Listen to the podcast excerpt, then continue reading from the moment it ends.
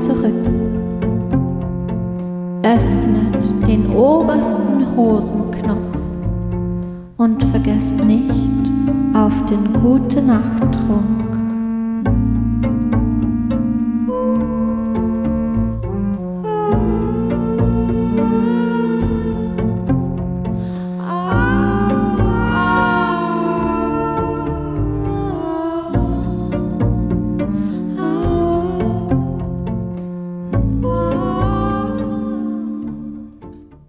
Lesen aus Norwegische Märchen.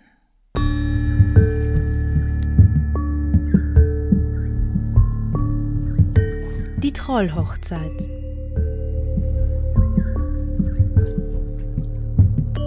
Es war einmal in einem Sommer vor langer, langer Zeit. Da zogen die Leute von Melbostad mit der Herde zur Alm. Aber sie waren noch nicht lange oben, da fingen die Tiere an so unruhig zu werden, dass es rein unmöglich war, sie in Ordnung zu halten. Zwar probierten viele Mädchen sie zu hüten, aber es wurde nicht besser, bis eine kam, die versprochen war. Und der Verspruch war kürzlich gefeiert worden. Da wurden sie auf einmal ruhig und waren ganz leicht zu hüten. Das Mädchen blieb alleine oben und hatte kein anderes Wesen bei sich als einen Hund.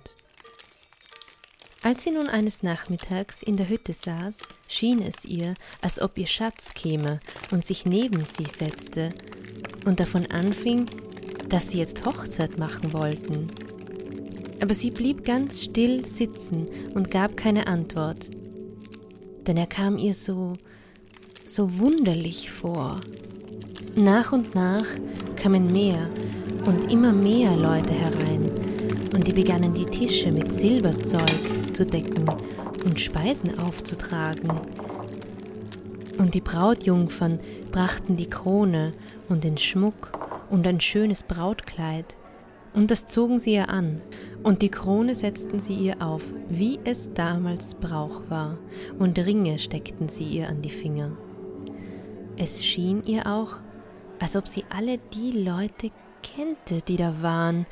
Da waren die Frauen vom Dorf und die Mädchen, die mit ihrem gleichen Alter waren. Aber der Hund hatte wohl gemerkt, dass da etwas nicht geheuer war. Er rannte in langen Sätzen hinunter nach Melbostad und heulte und bellte ganz erbärmlich wuff, wuff, und ließ wuff, den Leuten keine Ruhe, bis man ihm folgte. Der Bursche, der ihr Liebster war, nahm seine Flinte, stieg hinauf auf die Alm. Aber als er in die Nähe kam, da stand rundherum eine Menge gesattelter Pferde. Er schlich sich an die Hütte und schaute durch einen Spalt in der Tür und sah, wie sie alle darin beisammen saßen. Es war ganz klar, dass das Trolle und Unterirdische waren, und deshalb feuerte er seine Büchse über das Dach ab.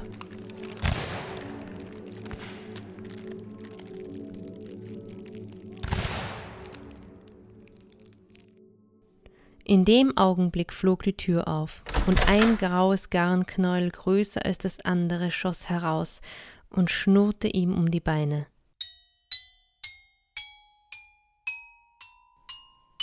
Als er hereinkam, da saß sie im vollen Brautstaat, und es fehlte nur noch ein Ring am kleinen Finger, so wäre sie fertig gewesen. Aber um Himmels willen, was ist denn hier los? fragte er, als er sich umsah. Alles Silberzeug stand noch auf dem Tisch, aber all die schönen Speisen waren zu Moos und Pilzen und Kuhmist und Kröten und Fröschen und derlei geworden. Was bedeutet das alles? fragte er. Du sitzt ja im Staat wie eine Braut. Wie kannst du das nur fragen? sagte das Mädchen. Du hast ja selbst hier gesessen und von der Hochzeit gesprochen, den ganzen Nachmittag. Nein, ich bin ja eben erst gekommen.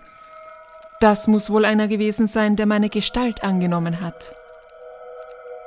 Da kam sie auch allmählich wieder zu sich selbst, aber erst nach langer Zeit kam sie wieder ganz zu Verstand, und sie erzählte, dass sie steif und fest geglaubt habe, er selbst und die ganze Verwandtschaft und Bekanntschaft sei da gewesen, Er nahm sie gleich mit in das Dorf, und damit sie kein solches Teufelszeug mehr zu fürchten hätte, hielten sie Hochzeit, während sie noch den Brautstaat der Unterirdischen anhatte.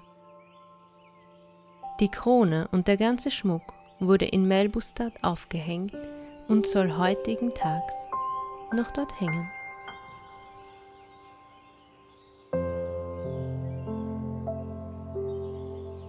Es haben gelesen Stephanie als Sprecherin und Sabrina als Stimmen.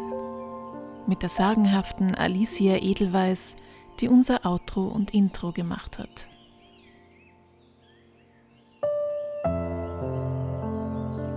Wenn euch unser Märchen gefallen hat, dann besucht uns doch auf Instagram oder Facebook oder auf unserer Homepage.